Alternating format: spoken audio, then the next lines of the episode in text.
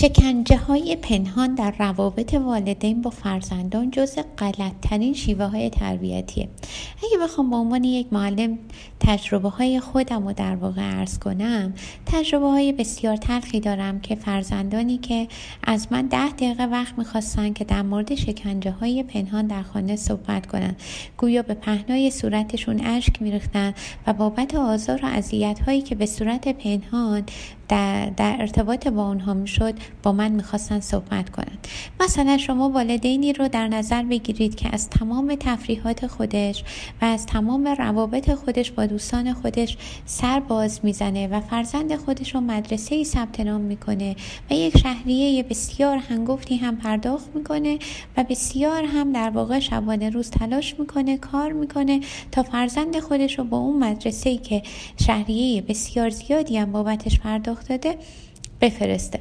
شما در نظر بگیرید این دانش آموز از روزی که وارد این مدرسه میشه تا پایان تحصیلش داره شکنجه دائمی بر او وارد میشه و احساس گناه بسیار شدیدی داره به خصوص زمانی که موفق در درس و تحصیلش نباشه. بنابراین ما به عنوان والدین به هیچ عنوان به هیچ عنوان با شرمگین کردن بچه ها نمی‌تونیم اونها رو تربیت کنیم. بچه ها با دیدن یاد می‌گیرن نه با شنیدن. من اگر خودم نمونه ای نباشم که واسه آرزوهام نجنگم و خودم در واقع آینه حرفام نباشم تربیت فایده ای نداره از طریق شرمگین کردن.